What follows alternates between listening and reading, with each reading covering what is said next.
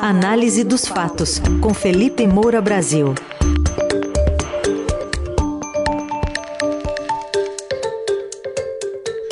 Entre os nossos assuntos de hoje, a denúncia do Ministério Público contra o atirador Roberto Jefferson e a aprovação, primeira vitória no Senado do futuro governo Lula com a aprovação da PEC que permite ampliar gastos para pagar o Bolsa Família. Oi, Felipe, bom dia. Salve, salve, Reisen, Carol, equipe da Eldorado FM, melhores ouvintes, sempre um prazer falar com vocês. Vamos começar então, Felipe, bom dia, sobre o Ministério Público Federal, então, denunciando o Roberto Jefferson por tentativa de homicídio contra policiais, né? Todo mundo lembra dessa história. Também pedindo reparação financeira aos policiais atacados a tiros e granadas por ele em outubro passado. Mais do que merecido, Carol. O Roberto Jefferson está sendo acusado aí dessa tentativa de homicídio contra 4 policiais. Eles foram até a casa do ex-deputado, cumprir mandado de prisão às vésperas ali do segundo turno das eleições presidenciais desse ano. A denúncia também imputa a Roberto Jefferson o crime de resistência qualificada, posse ou porte ilegal de arma de fogo de uso restrito, além de posse e adulteração de granadas. Olha só que detalhe sórdido. Os procuradores descrevem ali na denúncia que o Roberto Jefferson adulterou granadas lançadas contra os policiais usando pedaços de pregos que foram cortados, presos ao artefato, por fitas adesivas, de uma maneira que maximizasse os danos provocados por esse explosivo. Quer dizer, há requintes de crueldade naquela ação absolutamente aloprada e perversa do Roberto Jefferson.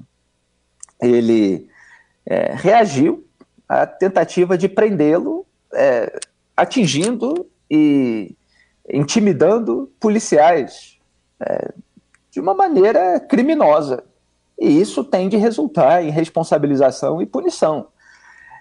O Jair Bolsonaro é aliado do Roberto Jefferson há uns 20 anos ou mais. É bom lembrar que o Eduardo Bolsonaro teve um cargo em Brasília enquanto fazia faculdade no Rio de Janeiro. Quer dizer, teve, vamos dizer assim, ele foi remunerado por um cargo em Brasília enquanto fazia faculdade no Rio de Janeiro, e esse cargo era na liderança do PTB do Roberto Jefferson, aliado do pai Jair Bolsonaro. Então, assim, é uma aliança muito antiga que existe entre eles. E Jair Bolsonaro, principalmente naquele vídeo de 22 de abril de 2020, que teve a sua divulgação liberada pelo então ministro Celso de Mello, no âmbito daquele inquérito sobre a interferência na Polícia Federal, ele falava em defesa da liberdade, em as pessoas terem armas para se defender contra qualquer tipo de ameaça proveniente do Estado. Quando você faz uma pregação armamentista, é diferente, né? Muita gente no campo da direita não consegue distinguir as nuances, e é preciso saber distinguir as nuances, porque há argumentos legítimos, que obviamente estão em debate e podem também ser refutados, para você defender uma flexibilização na posse ou eventualmente até no porte de armas, com regras muito específicas, com critérios pré-definidos, com uma série de exigências para que eventualmente pessoas, e em que circunstância, em que áreas, área rural, por exemplo, há mais consenso, quando as propriedades são longe de postos policiais, para que as pessoas tenham esse acesso. Agora, essa pregação armamentista deliberada, de venda de arma para todo mundo, vamos armar a população e vamos agir quando nos julgarmos ameaçados, seja pelo Estado, seja por qualquer outra pessoa, é o que gera também um caldo cultural para atitudes alopradas desse tipo, e para atitudes como a da Carla Zambelli, deputada bolsonarista, que fez uma perseguição armada na véspera da eleição contra um ativista que havia ofendido verbalmente.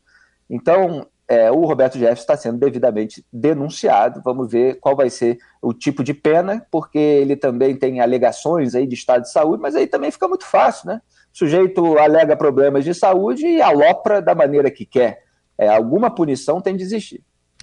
Bom, ele segue preso, vamos esperar agora pela justiça, que deve aceitar a denúncia para daí sim começar o processo contra ele. E começou o processo de aprovação da PEC do Bolsa Família, PEC do Transição ou do Estouro, né, Felipe, lá no Senado, com uma vitória do futuro governo do presidente eleito Lula, que conseguiu ontem a aprovação da PEC por 64 votos, 15 a mais do que era necessário. Como é que você avalia esse primeiro momento do Senado? Agora vai para a Câmara, onde as coisas são um pouco mais complicadas, né, Felipe? Pois é, ontem eu falei muito aqui na coluna e acabou virando o título do podcast que vai ao ar depois aqui da minha coluna em todas as plataformas, fica disponível, da acomodação geral de interesses. E foi exatamente isso que aconteceu, de modo que o placar ficou dilatado porque muitos interesses foram atendidos. É claro que assim, o cerne da questão é a ampliação do Bolsa Família. E é muito difícil para que parlamentares votem contra a ampliação de um programa de transferência de renda. Quer dizer, aquela coisa, o que ele vai dizer lá em casa, né? Então, tem todo aquele discurso de atender de uma maneira emergencial a população de baixa renda. Claro que o problema, geralmente, são as pegadinhas, são os jabutis que vêm em torno disso, envelopados com esse discurso de defesa da população pobre. Então, tem solução para todo mundo nessa PEC do estouro, né, também chamada de PEC do precipício, como apelidou a Helena Landau, economista liberal, que chegou a apoiar o Lula no segundo turno, mas tem diversas críticas a essas medidas. Então, você tem ali dinheiro para o governo Bolsonaro fechar as contas, você tem a liberação de emendas parlamentares para esse fim de ano ainda,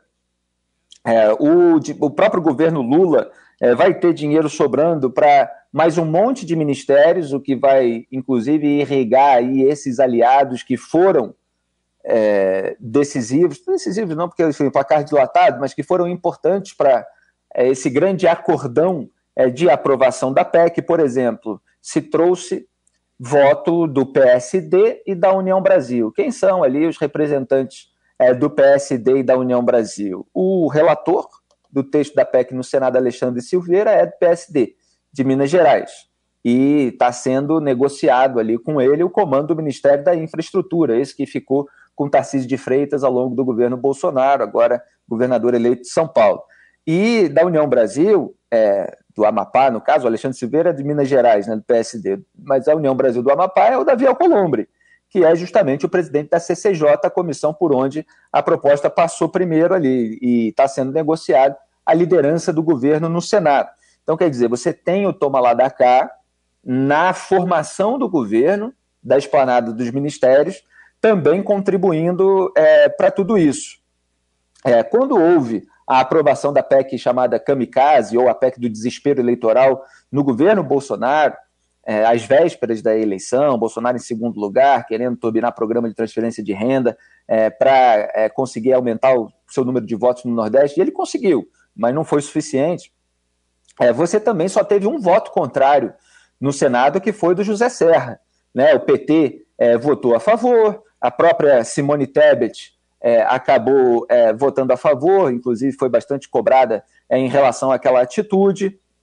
A PEC burlava ali uma série de leis eleitorais e fiscais, mesmo assim houve uma grande unidade em torno dela, porque esse tema é muito sensível. Então, assim, também fica difícil, nesse momento, já cravar que o Lula sempre vai ter maioria ao longo do governo dele, porque esse tema consegue unir mais gente do que outros, em que ele pode encontrar uma oposição mais resistente, inclusive como consequência da aprovação desse impacto fiscal excessivo, ele pode ter a necessidade de aumentar impostos.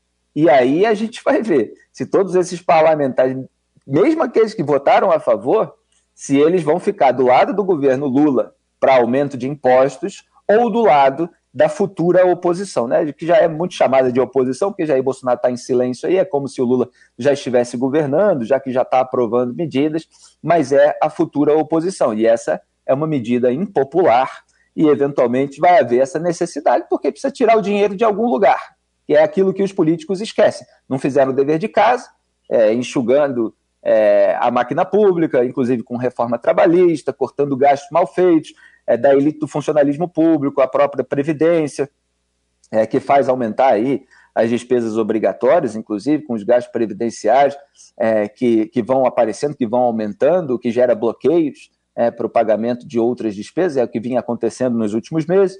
Não tem o corte do Bolsa Empresário, essas isenções que, como o TCU apontou, dão um impacto de 400 bilhões de reais, então o dever de casa não é feito.